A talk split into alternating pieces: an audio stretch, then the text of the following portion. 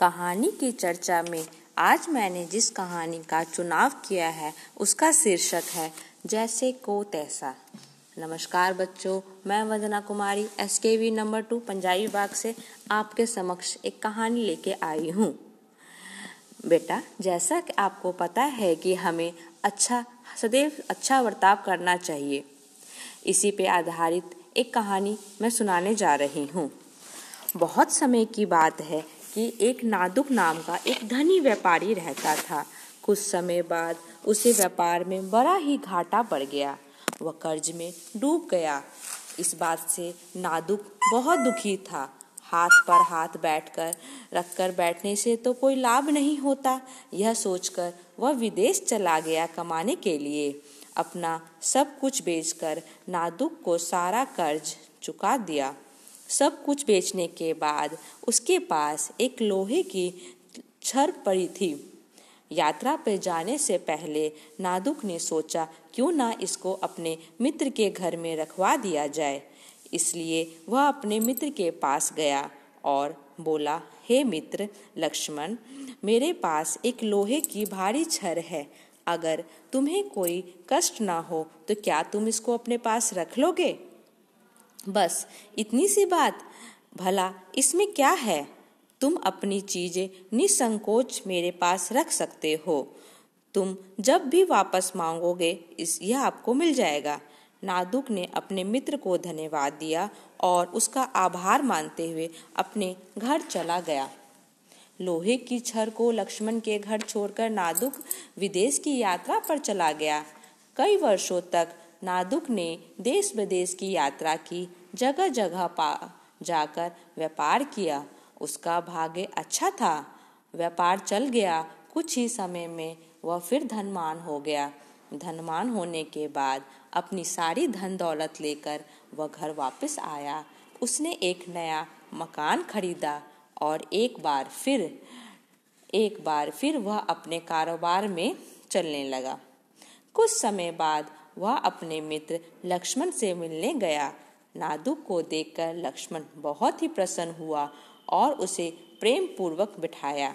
नादुक ने अपने, उसे अपनी यात्रा और व्यापार में आए हालचाल का खबर सुनाया। चलते समय उसने लक्ष्मण से कहा, दोस्त, अब मैं यहाँ आग ही गया हूँ तो सोचता हूँ क्यों ना अपनी लोहे की छड़ जो मैंने तुम्हारे पास रखवाया था वापस ले जाऊँ? यह बात सुनकर लक्ष्मण ने अपना सिर खुजलाया और एक सूरत सी बना ली और वह बड़ा ही चिंतित लग रहा था। उसके मन में बेईमानी सी आ गई थी। वो जानता था कि छर को बेचकर अच्छा पैसा मिल सकता है, इसलिए उसने नादुक से कहा, भाई, क्या कहूँ? कुछ समझ ही नहीं आता है। खबर बहुत बुरी है। मैंने तुम्हारे लोहे की छर को गोदाम में रख दिया था। जब मैं गोदाम में देखने गया तो देखता हूँ कि चूहों ने सारे छर को कुतर दिया है। दुर्भाग्य से छर वो बाज़ार में भी नहीं मिल रहा है, वरना मैं इसको खरीद लाता। अरे, इतने में दुखी क्यों होते हो? नादुक ने अपने दोस्त से कहा, अगर लोहे की छर को चूहे भी कुतर सकते हैं तो इसमें तुम्हारा क्या दोष है? चलो, छोड़ो, जो हो गया, सो हो गया। इतना कहकर नादुक घर जाने के लिए मुड़ा और फिर रुककर बोला, अरे हाँ हाँ मैं अपनी यात्रा के दौरान तुम्हारे लिए एक उपहार लाया था। अपने लड़के रामू को मेरे साथ भेज दो, मैं उसे हाथ से भिजवा दूँगा। लक्ष्मण अपनी चतुराई पर प्रसन्न था। साथ ही उसे लगा था कि वह अपनी चोरी में केवल सफलता ही नहीं हुआ, बल्कि उसे नादुक को झूठी बातों का विश्वास भी करा दिया है। साथ ही साथ वह उपहार देखने को भी उत्सुक था। इसलिए उसने तुरंत ही अपने बेटे रामू को बुलाया और उसे नादुक के साथ भेज दिया। नादुक रामू को लेकर घर पहुँचा और उसे फुसलाकर तह खाने के अंदर ले गया।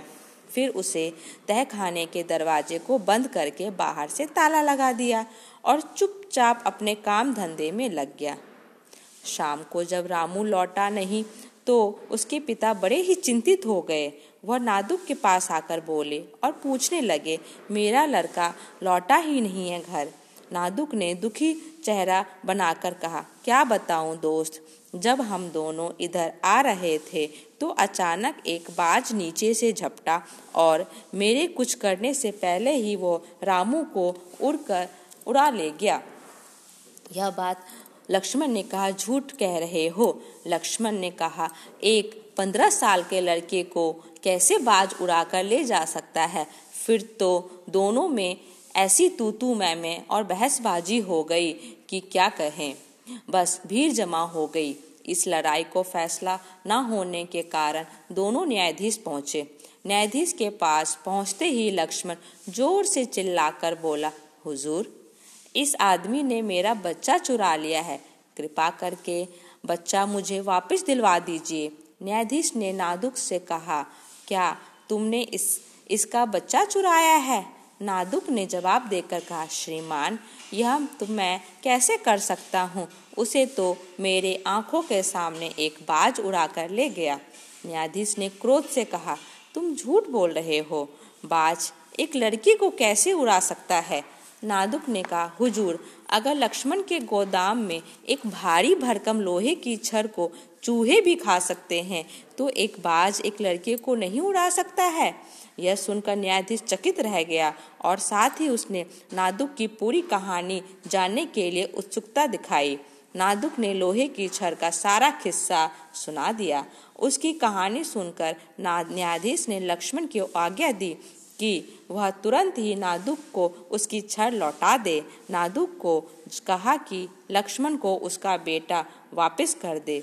इस फैसले से नादुक और लक्ष्मण दोनों ही प्रसन्न हो गए और उन्होंने खुशी खुशी न्यायाधीश की आज्ञा का पालन किया।